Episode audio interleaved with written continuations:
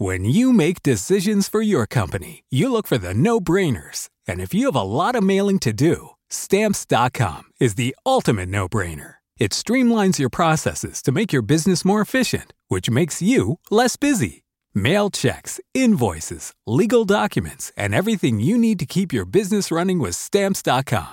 Seamlessly connect with every major marketplace and shopping cart. Schedule package pickups and see your cheapest and fastest shipping options from different carriers with rates up to 89% off USPS and UPS rates. And with the stamps.com mobile app, you can take care of mailing and shipping wherever you are. Make the same no-brainer decision as over 1 million other businesses with stamps.com. Sign up with code program for a 4-week trial plus free postage and a free digital scale. No long-term commitments or contracts. That's stamps.com. Code program.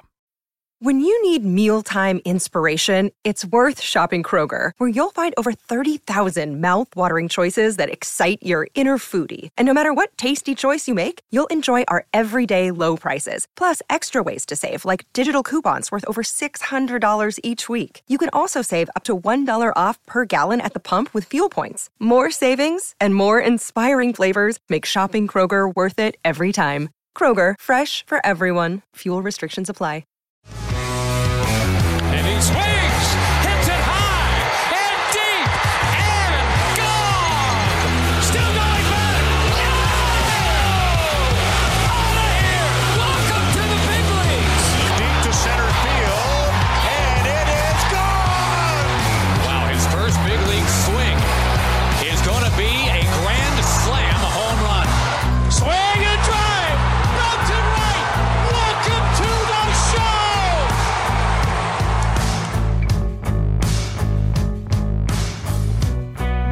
To the Call Up, your go to podcast on the future stars of Major League Baseball, part of the Just Baseball Network. As always, I'm your host, Aram Leighton, and in today's episode, we are going to be talking about none other than the first round of MLB's draft. And don't worry, this whole week moving forward, we'll have a ton of coverage of the whole draft, top to bottom. We also have already had some episodes on the Just Baseball show breaking down the draft. I'm going to get more in depth on the first round here. I wanted to dedicate an entire episode to the first 30 selections. I'll try to spill over into compensation rounds if I have some time at the end, but as you know, it always ends up going longer than we think with uh, just how much we like to get into each of these individual players and prospects. But I am very excited to get into this first round.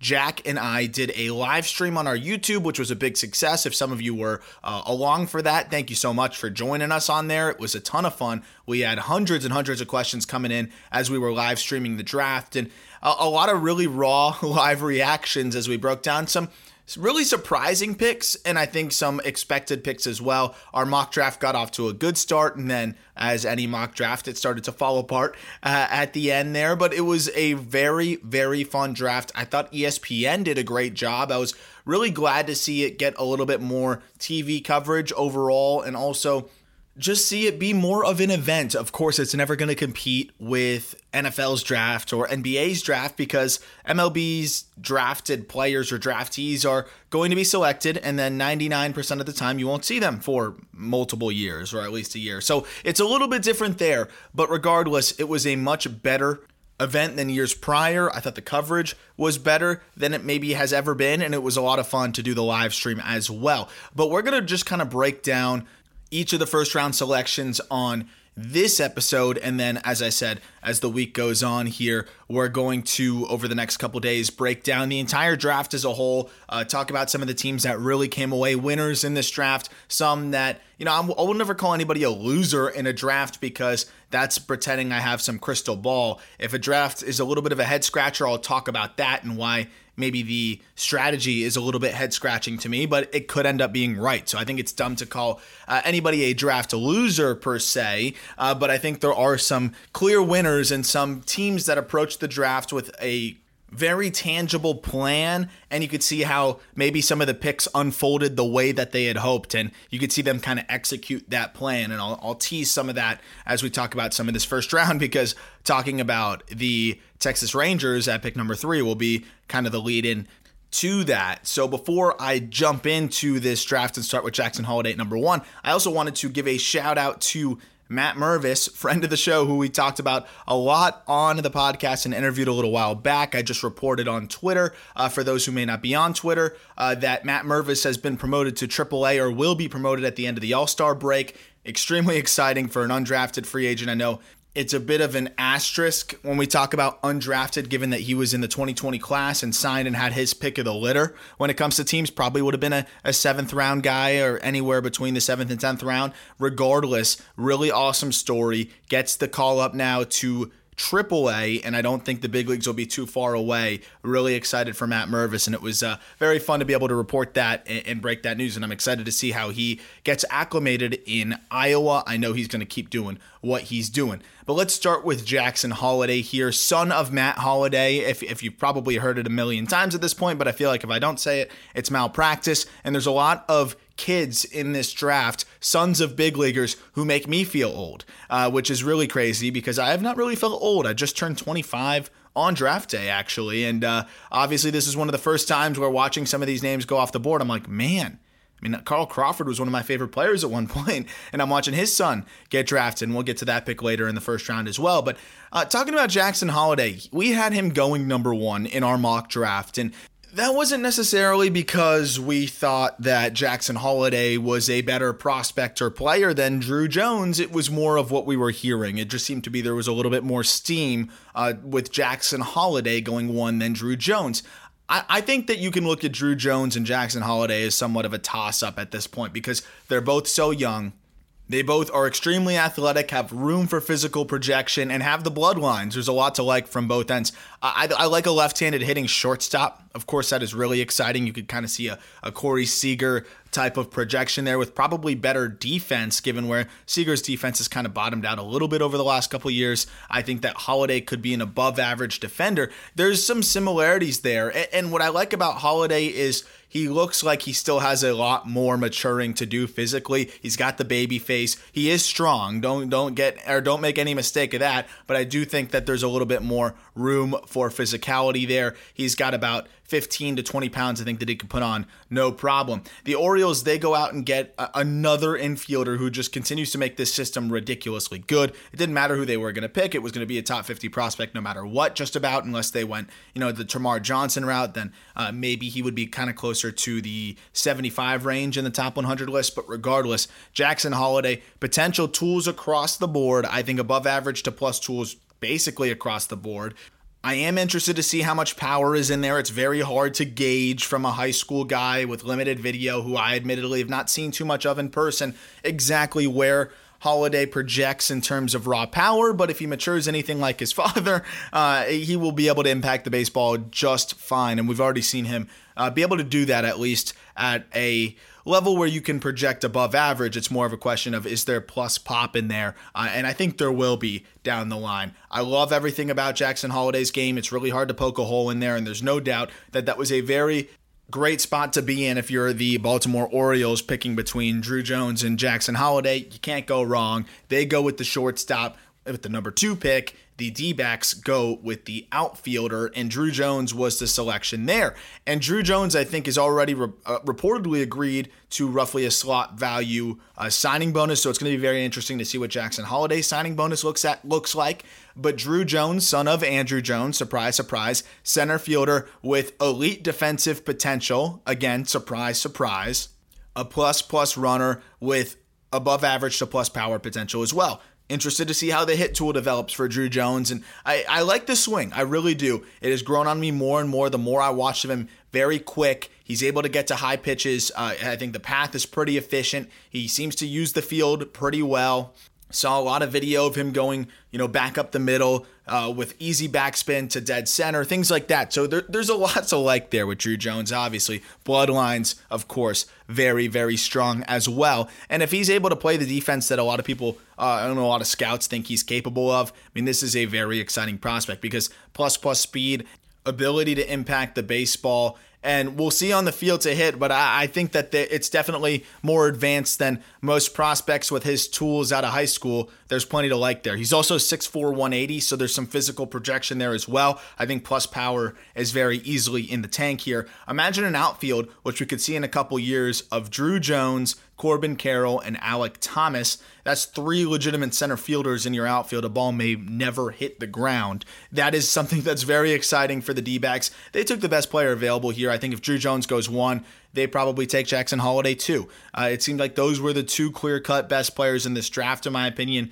and we saw them go 1 2. It was more on preference, and we'll see how the signing bonus situation shakes out uh, between those two players. Uh, but I, I do think that you cannot go wrong with either of them, and both teams, both fans of both teams, should be very, very happy. Perhaps the biggest surprise of the entire draft was the third selection, where Kumar Rocker goes to the Texas Rangers. And Rocker reportedly signed for about $5.2 million, which would be just about 2.4, if I'm not mistaken, or $2.5 million below the signing bonus uh, slot value. So the Rangers they roll the dice here on the prospect who was for a while expected to be the 1 1 pick in 2021's draft, still ended up going 10th overall. And we know kind of what happened there with the New York Mets and Kumar Rocker, where the murkiness with the medicals and the Mets' unwillingness to really give it all or even make any substantial offer or really any offer, period, kind of let that fizzle out, and Rocker decided to not go back to school, but pitched a couple outings in independent league baseball a few months ago, and not even probably a month ago, and, and leading into the last couple weeks, and it was it was enough for the Texas Rangers. It was enough for Chris Young, uh, the general manager. And according to reports, the medicals looked a lot better this time around. They were a little bit more open, out in the open, and, and a little bit less, uh, I would say, secretive there. Scott Boras, his agent, also came out and said, hey, uh, it was really just a minor shoulder scope that was done uh, around that time or shortly after the draft last year. He's already 100%, and it was kind of backed up by his ability to throw 99 in the independent league games. And uh, it looks just like the Kumar Rocker we came to know, or if anything, even a tick better uh, with the stuff. So that was enough for the Rangers. And not only do they get a guy that you could still make the case, if healthy, is the best arm in the draft. I don't think it's crazy to say. I mean, everyone's looking at Dylan Lesko, everyone's looking at some of these other pitching prospects who easily could be the quote unquote best pitchers in the draft. But Kumar Rocker has been proven as one of the best pitchers in college baseball, has been long considered a first round prospect since he was in high school, then in college. Again, was considered the 1 1 pick for a while, fell to 10 in 2021 with the Mets, and that was even considered a fall. And then we see him now get selected third overall. So there's a ton of upside here with the 6'5, 245 pound power pitcher from Vanderbilt. The stuff is ridiculous. Again, the fastball touch 99, and you're getting that guy for well under slot value to save roughly $2.5 million here, you're able to allocate that elsewhere. And I know I said I wasn't going to talk about the other rounds in this episode because I want to wait and see what some of the signing bonuses are if we can. And I think we'll start to see some of those trickle in over the next couple days, but also just want to see how the rest of the draft fully shakes out.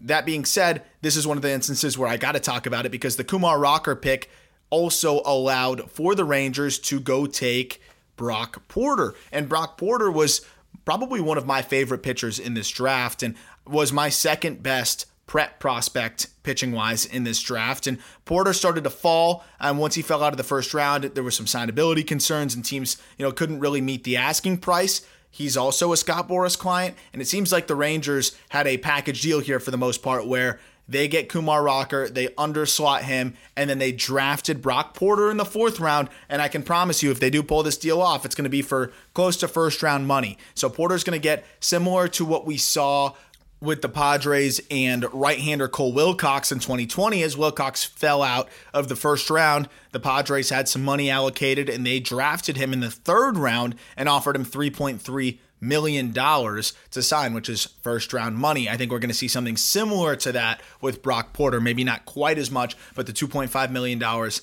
that the Rangers saved, that's going to go towards Brock Porter. And now they roughly got two first round talents there with their two picks being able to underslot Kumar Rocker and then get creative and go get Brock Porter. Of course, Wilcox, great pitching prospect, ended up being one of the important pieces in the Blake Snell package and is now with the Rays. A tad risky, absolutely, but I would also argue that being able to get another first round pick basically in Brock Porter, who we had going in the top 15 in our mock draft, hedges some of that risk because even if Rocker doesn't reach his ceiling, the draft of Rocker allowed you to kind of take another first round pick and throw multiple irons in the fire. It's like trading back with your early first round pick to trade up with your second round pick and have multiple first round picks. It's a no brainer uh, if you don't have anybody that you specifically love at that selection. And the Rangers, we're going to break down their draft as the week goes on. I really like what they did there.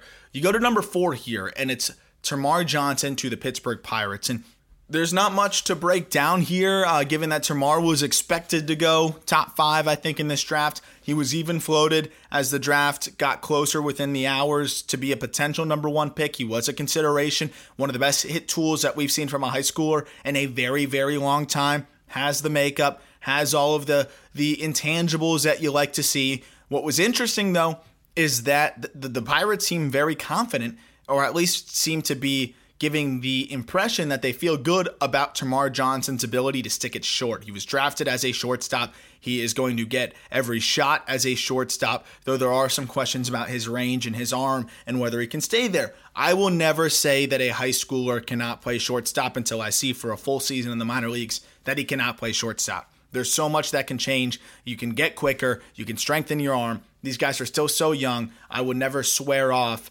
a kid from being able to adapt and learn at shortstop, and Termarr is a good enough athlete. His bat is obviously the calling card here, and with the struggles of Nick Gonzalez, who is limited to second base and continues to battle injuries, Termarr Johnson could lap him very soon and also offers as much offensive upside as anybody that the Pirates could have drafted there at the number four overall pick maybe one other guy that offers as much upside, but also is probably one of the more polarizing prospects is the number five pick here. And, and I liked it from the Washington Nationals because their system stinks. I'll be honest, it stinks. And they don't have a lot of ways to make it better other than trading Josh Bell, which we almost can guarantee they will. Uh, but given that he's a rental, the, the return won't be that crazy and also Juan Soto, as we've been talking about that on the Just Baseball show. And that's going to be one of the most, I think, annoying but interesting stories that baseball will be perpetuating over and over and forever until he finally finds a destination or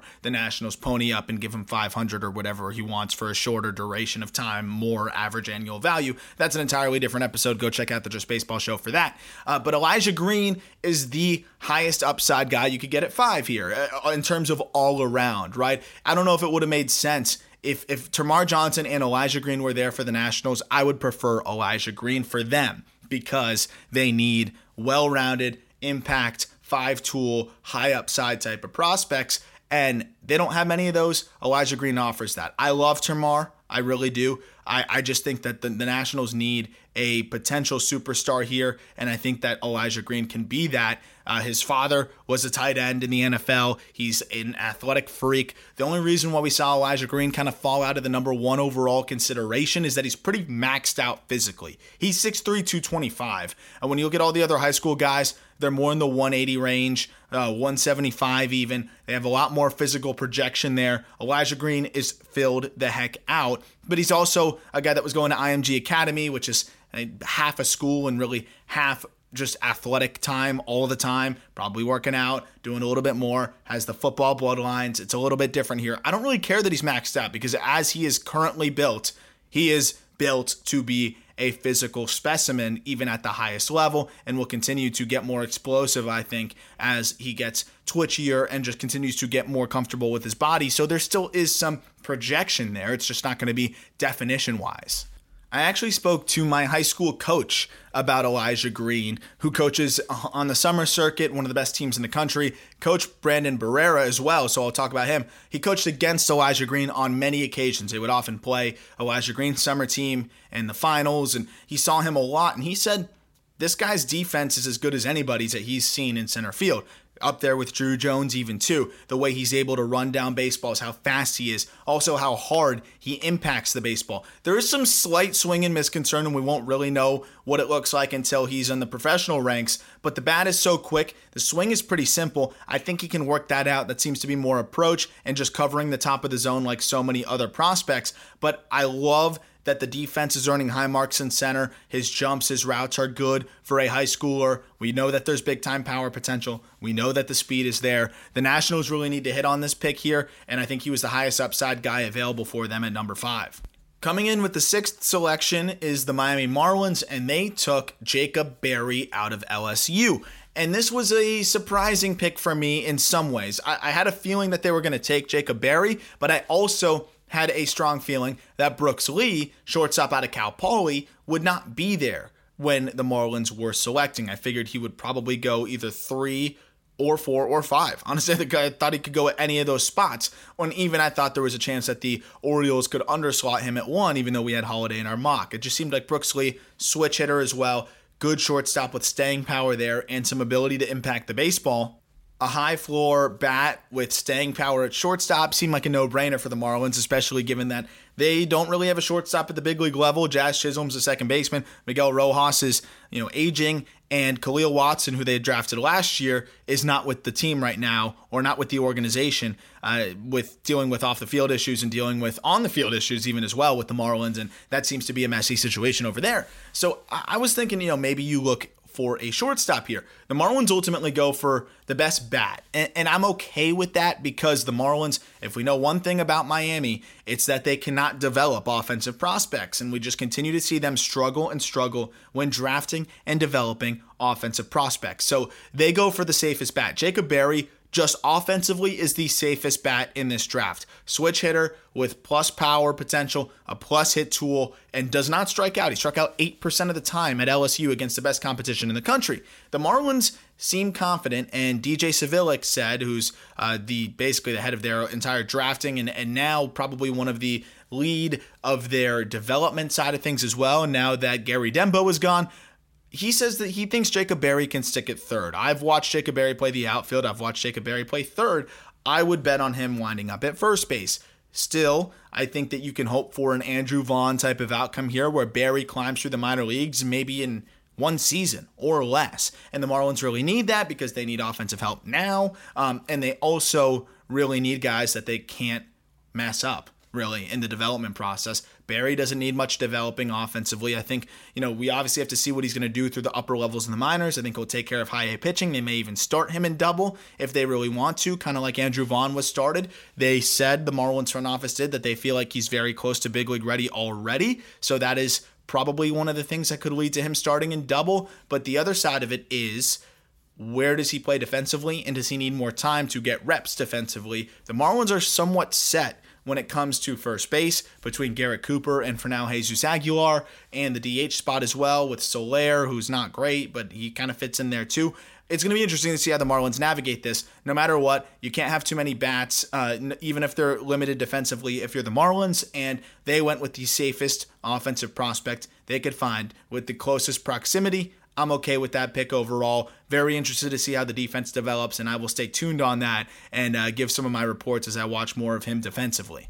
With the seventh pick, the Cubs went with a bit of a surprise as well, taking Cade Horton, a powerful right hander out of Oklahoma. And Cade Horton was a surprise, but I actually liked the pick for them because as we were doing the live stream, even I'm looking at, I'm like, man, if you could trade draft picks, it would make so much sense for the Cubs to trade back in the first and then just take a pitcher a little bit later in the first round. And we were talking about maybe even a Cade Horton because the Cubs really need more pitching. Offensively, they look pretty solid prospect wise. A lot of guys are making their way towards the upper minors, and we've even seen some guys break into the bigs like Christopher Morel.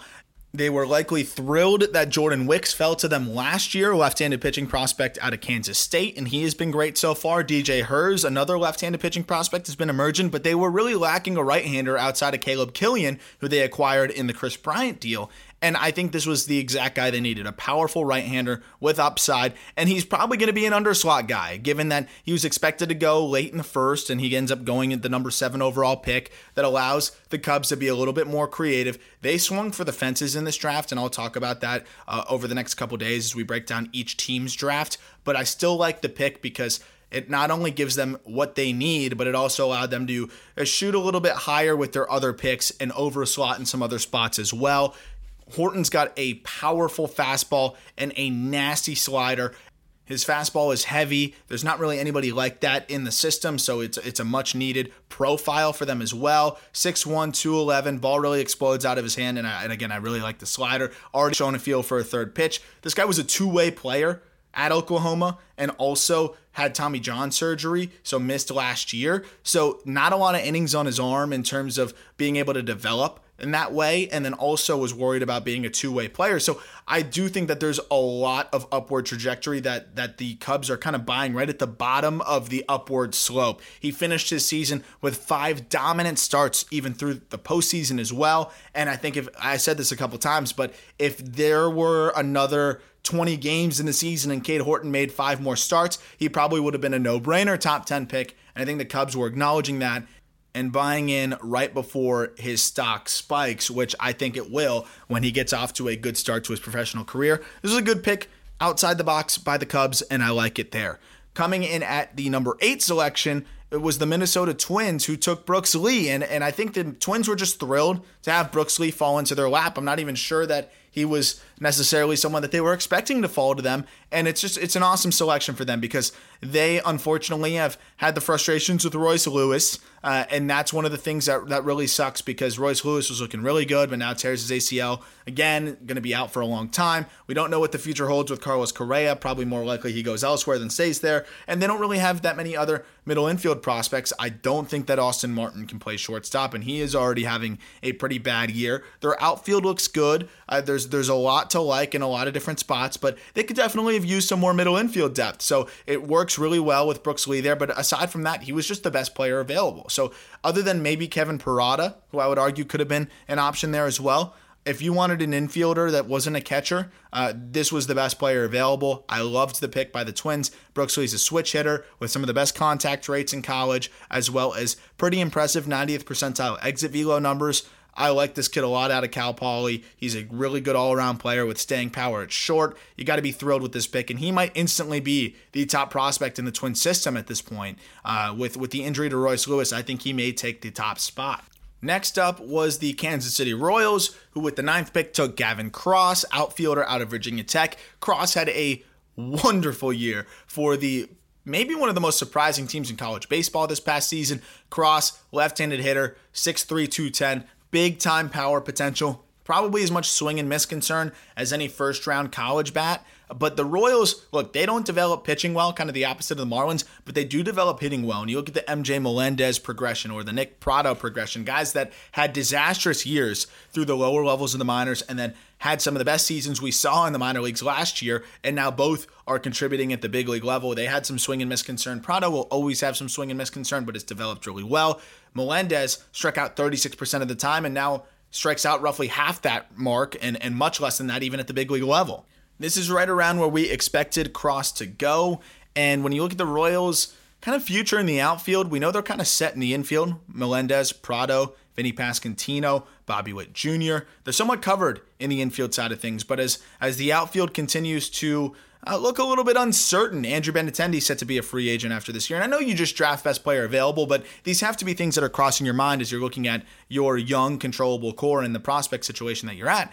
The pick makes a ton of sense for the Royals, and, and, Cross instantly becomes one of their best hitting prospects. Given if you're assuming that you know Pratto, Pasquantino, Melendez, they're all graduating, Cross is a very exciting bat. We'll see how the swing and miss plays in here. But if he can take his walks and hit lefties at a decent clip, I, I do think that there's a lot to like with Gavin Cross. And uh, Royals fans should be pretty excited about the offensive potential that Gavin Cross has, and I have a lot of confidence in the Royals' offensive side of things, development wise. Uh, coming in at the number 10 pick was another surprise, a guy that we had pegged for late first round, pitcher out of Gonzaga. It's Gabriel Hughes, who it makes sense the more I thought about it. And Gabriel Hughes is a sinker slider guy, 6'4, 220 pounds, big power arm. And talk about an organization that really needed more arms. We saw them swing big for Jaden Hill last year in the second round, who has not pitched yet professionally. Uh, as when they drafted him, he was recovering from the early stages of Tommy John surgery. So, still, we have yet to see him debut professionally but we saw them swing big for Hill there, and we saw them go very pitching heavy in this draft again. Offensively, they're pretty good system wise, and we've seen them continue to develop. Their top five uh, is a very exciting five position players, so it makes sense that they went very heavy with the arms here. And Hughes arguably possessing one of the more exciting sliders in the draft, given his arm speed, the presence of the slider already, and the potential that the pitch can have. I think it could easily be plus or plus plus as it develops closer to just uh, 55 to 60 grade now, but has a lot of potential there in the 89 to 90 range. His fastball sits 94 to 97 with some life, and that's the thing too is he is so big, powerful, and it's pretty effortless for him. I think we could see that fastball reach comfortably the upper 90s, and that slider be more in the 90 to 92 range. Sliders play well at altitude. We've seen it even with guys like Chad Kuhl. So I, I think someone like Gabriel Hughes could be very dominant and a perfect fit for the Colorado Rockies. You can understand why they were targeting him there. Then you look at the pick number 11 here, and you got to be thrilled if you're the Mets because Kevin Parada falls to you. And I feel like almost everybody had Parada pegged as a surefire top 10 pick and a likely top seven pick. We had him going fifth in our mock, but it was a little bit surprising just the way that the the prep players flew off the board in the early part, and then also having Kumar Rocker slide in there at three and Horton at seven, it caused some college bats to fall a little bit, and of course even Hughes at ten. So Parada and his, I believe, 26 homers and high high floor bat they fall that falls to the Mets at 11, and there's some defensive questions with Parada. Uh, receiving wise, he's a little bit shaky, but he has a big time arm, and I think he can develop into a decent catcher. But there are some questions as to whether he can stick there at the highest level. Regardless, you're thrilled to get this kind of bat at 11, uh, this kind of upside offensively. His numbers last year were video game level. Uh, if it weren't for Ivan Melendez, I'd argue that he might have had the best season offensively in all of college baseball, and the Mets are just happy to get that college bat here. You're hoping that he can develop as a catcher. That's the plan. But regardless, you're just pumped to get this kind of bat and this kind of offensive upside at number 11. Number 12, the Tigers go with Jace Jung. And this is exactly where I was thinking he would go. Of course, brother of Josh Jung. Jace has a chance to be just as good, if not better.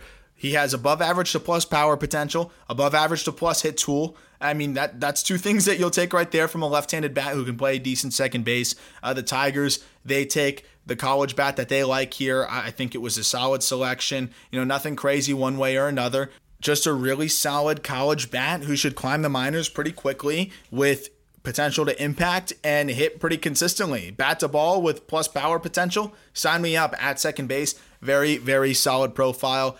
It's like Dan Uggla with more of a hit tool. I'm interested in that and probably more defensive ability as well. I think that the Tigers uh, were, were happy to get Jace Jung there, and that's a guy that I think was always on their board at number 12. Zach Neto goes 13 to the LA Angels. Neto out of Campbell University put up video game numbers. And I know it was Campbell. We also saw him hit in 16 games on the Cape where he was really good there. He played well against high end competition. He's got a crazy leg kick, and I'm very curious to see how that monstrous leg kick plays at the professional level with high spin fastballs and three different speeds and all of the challenges of timing. But Neto has given us no reason so far to believe that he cannot hit high level pitching, and Neto's numbers are just comical. I think he slugged over 700 at Campbell, and again, had good numbers against high competition on the Cape or just against. Uh, you know, really talented college teams for those series as well. Neto is a guy that's probably going to stick at shortstop. He's going to climb through the minors, you'd hope pretty quickly, unless that timing issue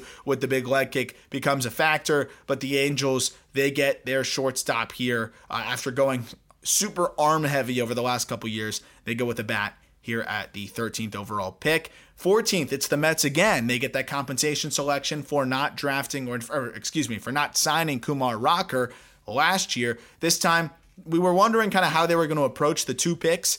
They go college with the 11th pick, as we know with Kevin Parada. Then they go high school with Jett Williams, a guy that I admittedly don't know a ton on. He's a 5'8, 175 pound shortstop. He's got a really good chance to stick there, has exciting tools, and the reports are strong on Jett Williams. But this is just a high school shortstop with big upside, even though he's a little bit limited. Uh, size wise and projection wise. The tools are very projectable, uh, and he continues to get better at tapping into them. The Mets liked something here, obviously, and they go with the upside high schooler here at 14. I do wonder if they would have went with Neto if he was there, or if they were pretty set on going with a prep guy who they can really dream on. Regardless, you got two first round picks in the middle of the first round, and they go high floor college bat and then high ceiling high schooler. That's a good balance there from the Mets.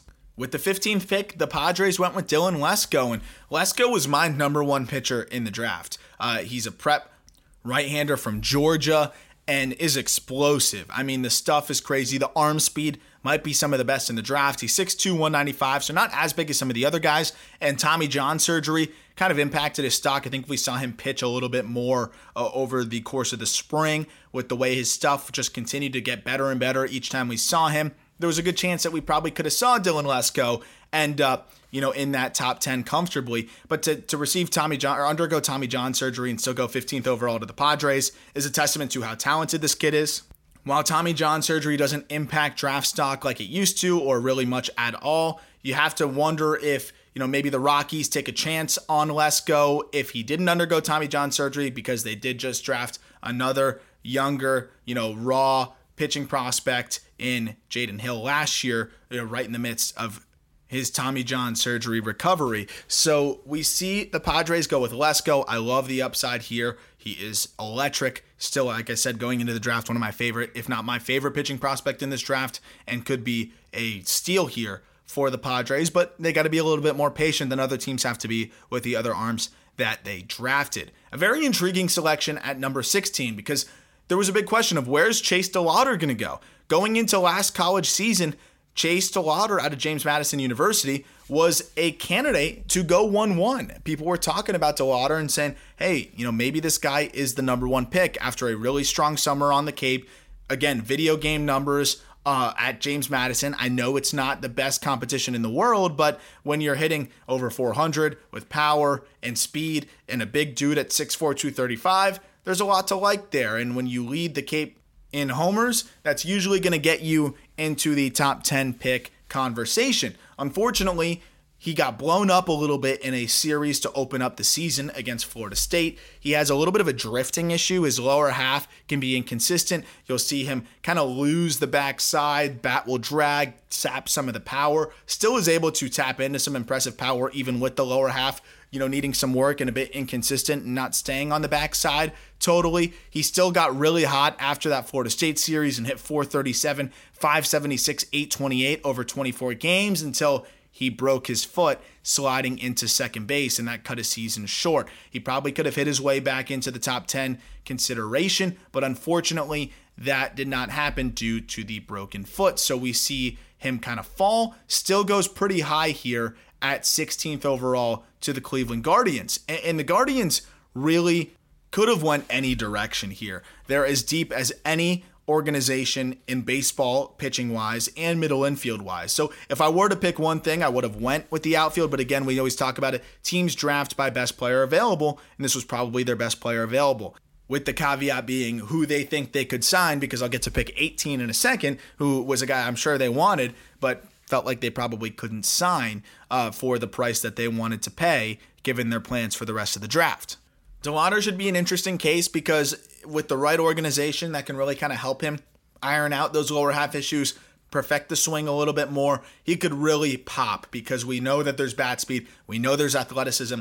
Even for his huge frame, he can play plus defense in a corner. I think he can play passable defense in center. There's plenty to like with DeLauter. He's just going to kind of have to work out the lower half issues with his swing. And I know the Guardians are well aware of that, and it'll be interesting to see how he develops. But a lot of their offensive prospects have developed nicely, and he just is another exciting prospect to add to already one of baseball's best systems.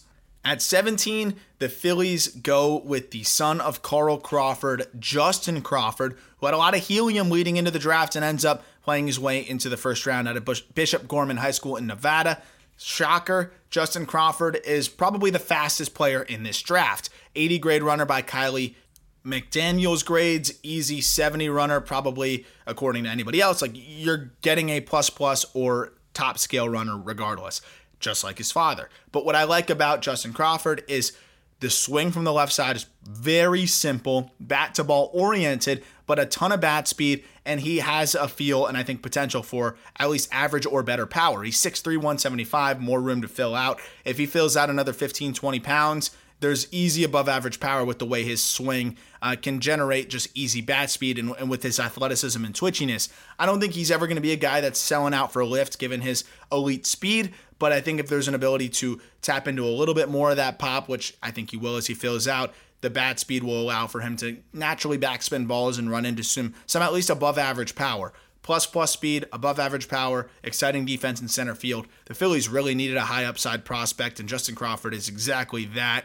Bloodlines as well. I, I liked this pick from the Phillies, and I really liked a lot of the picks in the first round, if you couldn't tell, uh, because it seemed like each team was kind of drafting the way I was hoping they would approach it, and the Phillies, they get their guy here in Justin Crawford. With the 18th pick, this was one of the other big surprises. The Reds go with Cam Collier, and it's crazy because everything I was hearing on Cam Collier was it's unlikely that he falls past seven to the Cubs. Even the Pirates were looking at him uh, with their selection at four, even some rumblings of under slot consideration at number one. Ultimately, he falls, and then, you know, through the teens, it was one of those things where none of those teams were going to want to meet that crazy slot value that, or excuse me, the crazy asking price above slot value that he's probably demanding. So most teams go out and they just get the guy that was on their board all along because none of those teams were expecting Collier to fall to them. Collier is the youngest player in this draft at 17 years old, skipped his senior year of high school, went the junior college route to Chipola College in, in Florida, which is a pipeline for JUCO talent, and has produced some names off the top of my head. I think Jose Bautista, Tyler Flowers. There's definitely better players as well than Tyler Flowers, but several, several big leaguers and impact big leaguers at that. Uh, they've produced a lot of talent out of there. And Collier put up ridiculous numbers as a 17 year old on that team, then went to the Cape, held his own there. You know, didn't dominate, but he was a 17 year old playing against 21 year old draft eligible guys and really held his own and, and, looked impressive. He's got a plus arm, should be fine at third base. The field to hit is really impressive. The swing reminds me of MJ Melendez. There's plenty to like here with Cam Collier. The fact that the Reds were able to, to hopefully meet whatever its asking price is and maximize value here with one of the best prospects in the draft at pick 18, you got to be thrilled if you're a Reds fan. It'll be interesting to see how, the, how they approach the rest of the draft, given that the overslot or presumptive overslot for Collier is going to limit their ability to spend on other selections much, uh, or at least compared to what the initial plan probably was. But I like this swinging for the fence move here by the Reds. Their system is already much, much, much improved. I know they traded guys to get there, uh, but they'll probably trade Luis Castillo. And with the addition of Cam Collier, this is a ridiculously good farm system. Number 19. This was one of those where I think it was best player available for the Oakland A's. They take Daniel Susac, and he's a catcher out of Arizona. Another dude that's very similar to Parada. The bat is extremely exciting and really good, and I think there's it's a big league bat. Catching wise, good arm. Questions on the receiving. He's 6'4, 220. He's a big dude. I don't know how well he moves but we know Oakland has never really been deterred by drafting the bat first catcher like Tyler Soderstrom because if they really hit, you still have a really good prospect. I think Susac's capable of playing, you know, maybe a corner outfield spot as well. This was I think Oakland taking a guy that they did not expect to fall to them. I didn't expect Susac to fall there. I didn't expect Susac, honestly, to make it past uh, the Mets' second pick because I thought the Mets would take, I didn't think Parada would be there at 11. So I thought the Mets would take Susac with one of their two picks or the LA Angels would take him. So it was surprising to see him fall, but ultimately, Oakland takes the best player available here in Daniel Susac. And even though they have Shea Langeliers coming up at the big league level and they may trade Sean Murphy, have him for now, this is why we always say, yes, teams are aware and thinking about what they need organizationally, but you just know never know with baseball. There's so much uncertainty. You draft the best player available. Susac's bat is ridiculous. The power is really exciting. Uh, he's obviously very physical, and I think the bat to ball is, is pretty darn good for a guy of his size and his power potential. I'm sure Oakland was pleasantly surprised for Susac to be there at 19. We go to 20. The defending champs, the Atlanta Braves, they do what they always do and they take an arm that you you weren't really expecting or nobody mocked to them at number 20 and this time it's Owen Murphy. Owen Murphy out of Illinois, 6'1, 190, athletic, similar like Spencer Strider, low release point, riding fastball, and nasty slider. His fastball right now sits more in the low 90s, but it plays up because of the shape and riding action. So again, I mean that's something that I think the the Braves are identifying.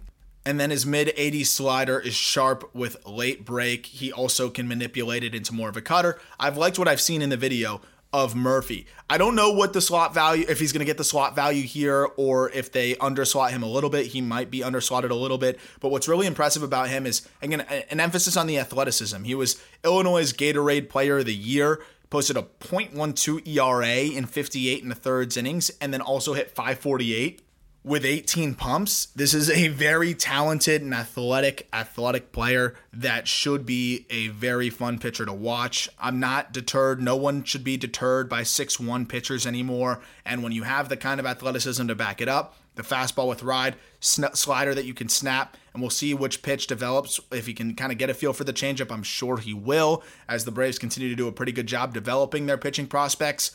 Owen Murphy's intriguing, but I, I want to see what the signing bonus looks like for Murphy before I I fully give it a grade draft wise. If it's full slot value, then you know we'll have to just wait and see. If they save some money here on top of the profile that seems to fit what they're looking for, then I'm interested. I think it's a very solid selection.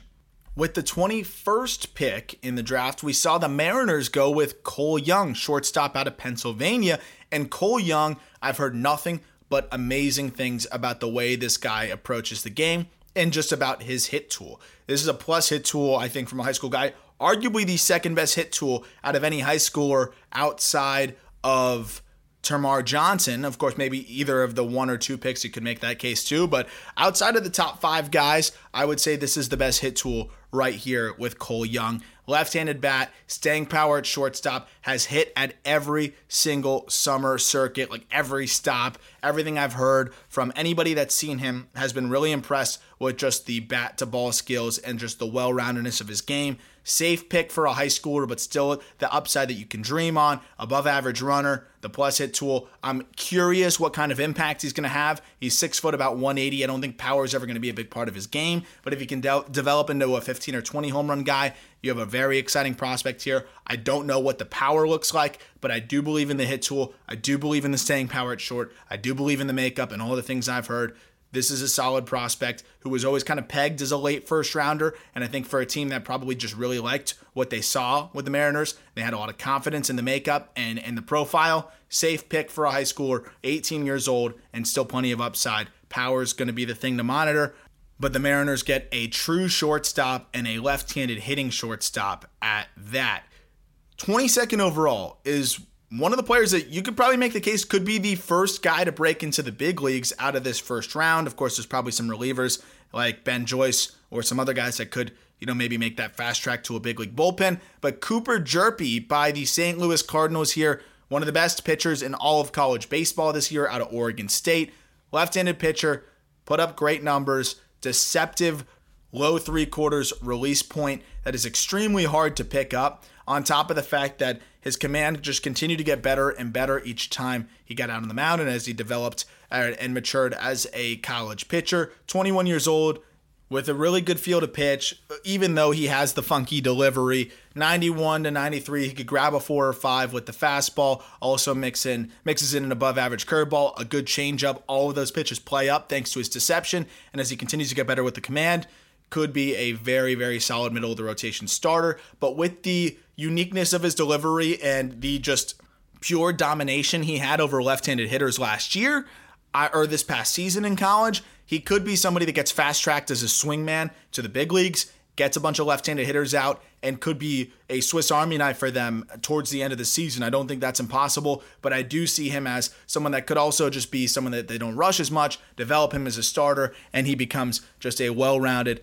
tough to hit for lefties, but good enough with the field of pitch to get righties out as well, and is just a middle of the rotation type of starter. I like him as much, if not more, than Liberatore, and I'm very interested to see how the Cardinals play it here because there's a couple different development tracks you could probably have with a polished college arm like Cooper Hjerpe, who still has some upside and some intrigue there as well. The next pick is a high schooler who I am very, very much a fan of. And I thought he'd go a little bit earlier. I heard anything from 14 to 24. Obviously, this was the back end of the expectation here. Brandon Barriera out of American Heritage High School in South Florida, which is, of course, most recently produced some of the big names like Mark Vientos, as well as Triston Casas and others, and just is a pipeline for ridiculous talent almost all the time.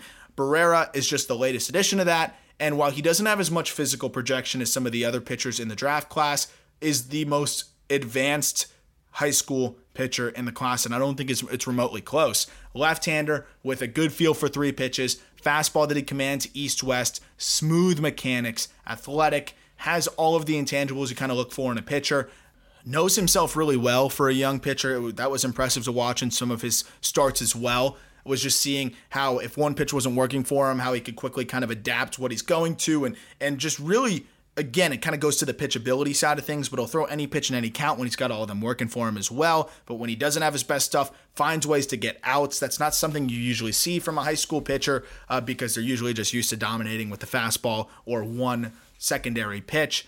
Very excited about this pick by the Blue Jays. I like what he brings to that organization and should be the quickest climber of all of the high school or prep arms that were selected in this draft. With the 24th pick, we saw the Boston Red Sox likely underslot uh, with their first round selection. They go with Mikey Romero, a high schooler out of Orange Lutheran High School. And uh, we, we saw this similar kind of move. I don't think it was as much of a surprise as the Nick Yorke selection in the late first round in 2020, but we've seen Boston like to go with the high schoolers. Again, we saw them go with Triston Casas a couple years before that. They like high schoolers in the first round for the most part, at least we've seen that in several different occasions when it comes to offensive prospects, and it's worked pretty well for them. I know Yorke took a bit of a step back this year, but overall it has worked pretty well for them. Romero is intriguing left-handed hitting shortstop out of California. Track record of hitting on the summer circuit, kind of similar to some of the other high school shortstops, just maybe not with as much to dream on tools-wise, but also similar with the question of impact, you know, how much power is in there. But the difference is, I think he is more of a glove guy. I think you can dream on the defense a bit more. Could be an above average to plus defender at short, above average field to hit, but we'll see how the speed and the power tick in here. Probably not as exciting of an athlete as some of the other prep shortstops, but again, one of those situations where I want to see what the signing bonus looks like, then it might be a little bit more interesting to see where things shake out because if he gets close to full slot value, probably a little bit of a reach, but if he is getting a, a, decent amount under slot value, then I do like the pick if they really do like the profile of Romero. And I do think he is a higher floor prep high schooler for a different reason. For Cole Young, it's because of the hit tool. For Romero, it's because of the glove. But I think the bat is is no slouch either.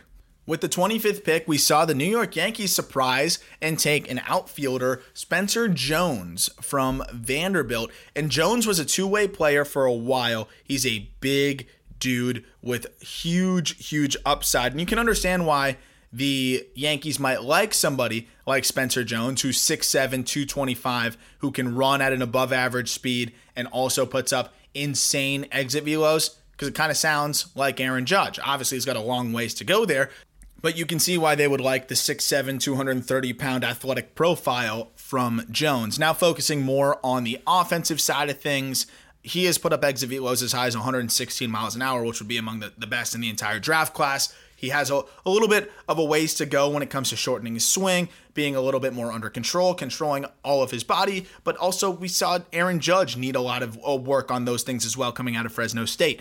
Jones is an upside pick here that I think the Yankees look at they're confident in their ability to develop. They're confident in their ability to help him out and kind of, I guess, train him in a similar way that they did to Aaron Judge and some of their other really exciting offensive prospects. And Jones has as much upside as anybody in this draft, but also is as polarizing as anybody in this draft. There's a legitimate chance that, you know, the swing could be too long and he can't cover the top of the zone and he has his struggles against professional pitching, or there's a chance that the Yankees can help him kind of work through it, develop. He's going to be a little bit more of a slow burn than the other college bats, but could still turn into a very, very exciting prospect. Yankees very much betting on the development here, and this is one of those where we'll just have to wait and see how it plays out. With the 26th pick, the Chicago White Sox went with a local kid, Noah Schultz, out of Oswego East High School, which is in Illinois. And this is probably one of the tallest guys in the draft. Actually, the first seven footer was drafted I think ever. I don't know if we've ever seen a seven footer. Maybe we've had a seven footer drafted, but never had a seven footer in the big leagues. Regardless, out of St. Leo in the fourth round, I believe the Orioles somebody took a seven footer, which is crazy. I'll talk about that on another episode. But Noah Schultz is 6'9", 220 pounds at Oswego High School, like I said, in Illinois, drafted by the White Sox. So they must have seen plenty of him. I'm assuming uh, that he wasn't too far away from them. They probably saw a lot of Noah Schultz. And anytime you have this kind of projection, his kid was committed to Vanderbilt, um, seems to you know released from a Randy Johnson type of slot. I think MLB Pipeline had that comparison because he gets uh, that same sort of extension and release point and physical, uh, like reminiscence of him at 6'9, 220, but obviously does not have that kind of explosiveness. That being said, from that re- release point, he does snap a very nasty sweeping slider with a ton of depth that if you're a lefty, good luck. But if you're a righty, it will back leg you. It'll be really tough, or he can backdoor you as well. I think that pitch is going to be a dominant one and almost guarantees him a good chance at being a nasty reliever. But the fastball sits more in the 88 to 92 range. I think that it's going to tick up as he continues to mature and, and, continues to grow physically. And if he can even sit in the 92 to 94 range with his, uh, you know, extension that he's able to generate and the slider that he has, and already like uh, at least some sort of a feel for a changeup, given that he's a guy that probably didn't have to throw it much in Illinois with a 90 mile an hour fastball or close to it, and that slider if he can develop the changeup, those three pitches, the difficult release point, six nine, ton of extension. There's plenty to like here, but you know it's a risky profile. It's it's a tough profile to develop. Uh, but the White Sox going with some upside here. He was not considered, I don't think, by many as a top 40 prospect in the draft. So again, another one of those nods to the slot value and see where that what that looks like. But I mean, anytime you get a six nine pitcher with that tough release point, I'm intrigued. Another pick where it looks like we probably saw an underslot at 27 is the Milwaukee Brewers with Eric Brown Jr. out of Coastal Carolina. This is another floor over ceiling late first round selection. And I like it because he, he probably moves, he's, he's listed as a shortstop, probably moves over to second base, but at second base would be a plus plus defender good instincts both defensively and at the plate where he makes really good swing decisions and has the ability I think to hit for some average and a little bit of power as well especially if he makes it up to Milwaukee in that stadium there's probably 20 to 25 home run potential there and and a good field to hit and a guy that's probably going to get on base at a pretty good clip Coastal Carolina has been a sneaky pipeline uh, a guy that played in the Cape League for Cotuit Kettleers, so got some looks at him. But I, I, do like Eric Brown. I think that is a solid selection. Interested on the signing bonus because he was more of a 50 to, to 60 range ranked prospect in this draft. But if you're getting a high floor bat that you like that could play really, really good defense at second, or you could try to give him a shot to stick it short, there's there's plenty to like with, with Eric Brown Jr. and that pick by the Milwaukee Brewers.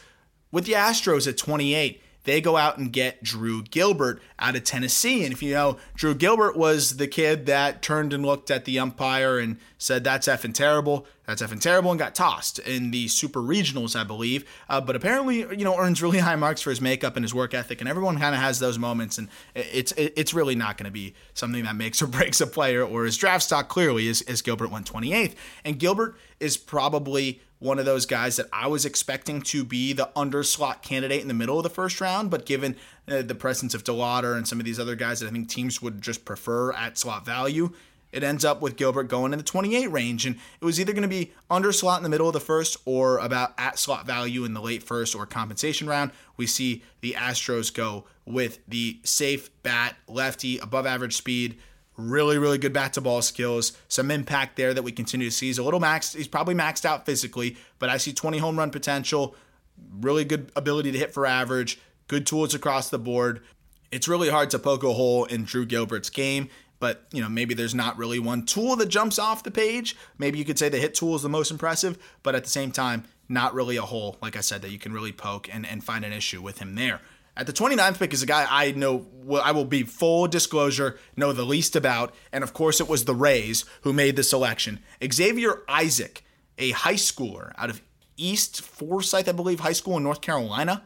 They drafted a first baseman, 6'4, 240 pounds, and missed much of his junior season in the whole summer circuit with a foot injury. So we didn't see much of him there. And then, you know, he showed the Rays enough, uh, I guess, in his senior season or leading into it to take him in the first round. He was ranked, I believe, 100 and something, the ranked prospect in 113, 115 range for MLB Pipeline in their top prospect rankings. But if we've learned, it's it's don't doubt the Rays' ability to identify. We see it now with Carson Williams, another guy that's looked really good that didn't have as much helium uh, and didn't, was not as more was not as much of a well-regarded name in the draft, and now has looked like one of the, the more exciting young prospects in baseball. Uh, that is off to a great start. Xavier Isaac, he's a big dude. Some from the limited video I've seen, big time impact, but he's obviously staying at first base, left-handed bat. We'll see. I mean, that's all I can say is we'll see. Interested on the slot value, probably going to be pretty low. I, am assuming it's going to be well below slot value here uh, for for Xavier Isaac, but interesting pick and could be a big time masher. Uh, but yeah, just the the Rays are being the Rays here at 29. At 30 was a very outside the box pick by the San Francisco Giants. They go with a two way player out of Connecticut. He went to UConn. Reggie Crawford missed the entire season last year. Otherwise, he probably could have been a top 10 pick. He is a pretty insane athlete. I mean, a dude that before going down with Tommy John surgery, missing the season last year, was up to 100 on the mound and then wipeout slider as well, and then big time power as a left handed bat, which is just crazy. So 100 on the mound, big time exit velos from his bat as well, and a nasty slider. So naturally, the Giants draft him as a two way player. If you literally look at the position description, it's TWP two way player. So the Giants are going to try to use him as a two way guy, similar to like we're seeing the Pirates try with Bubba Chandler. And as Crawford, you know, comes back from that Tommy John surgery on the mound, and also just I'm sure he's been getting his swings in for a while now. Uh, it's going to be very interesting to see how they use him. Is it more of a reliever and offensive guy? Is it starter and offensive guy? What position are they going to have him at? There's a lot of things that I'm looking forward to seeing, but there's no doubt about it that you are just getting a freak athlete with a guy that can from the left side on the mound with the left arm running up to 100 and then a lefty bat with plus power and he can run a little bit too. I mean it, they are drafting just a premium premium athlete and kind of seeing how things go and i'm here for that. Leave it to the san francisco giants. They do a good job of thinking outside the box and this is just the latest edition of them doing that. That'll do it for this kind of first round wrap up. I'm really excited to talk about the rest of the draft with you and get into all of the other selections, especially as the slot values continue to you know, become public knowledge and, and kind of we can see the strategy of some of these first round selections and how it helped teams with their second, third, fourth, fifth, and beyond round selections as well. We're going to talk about some of the best drafts that we saw, best draft classes, some of the more interesting approaches we've seen from teams, and we will be doing that the rest of this week. As always, thank you for listening, and I look forward to talking prospects and MLB draft with you tomorrow.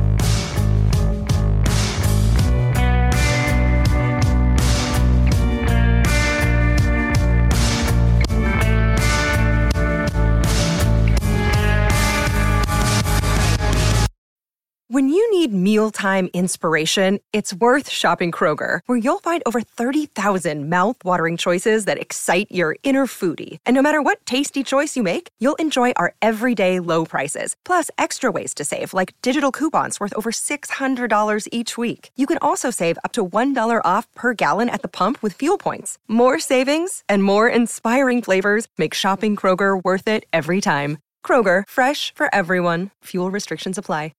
Save big on your Memorial Day barbecue, all in the Kroger app. Get three pound rolls of juicy 80% lean ground beef for $3.49 a pound with a digital coupon. Then get select varieties of flavorful Powerade, Body Armor Super Drink, or Arizona tea for 77 cents each, all with your card. Shop these deals at your local Kroger today, or tap the screen now to download the Kroger app to save big today. Kroger, fresh for everyone. Prices and product availability subject to change. Restrictions apply. See site for details.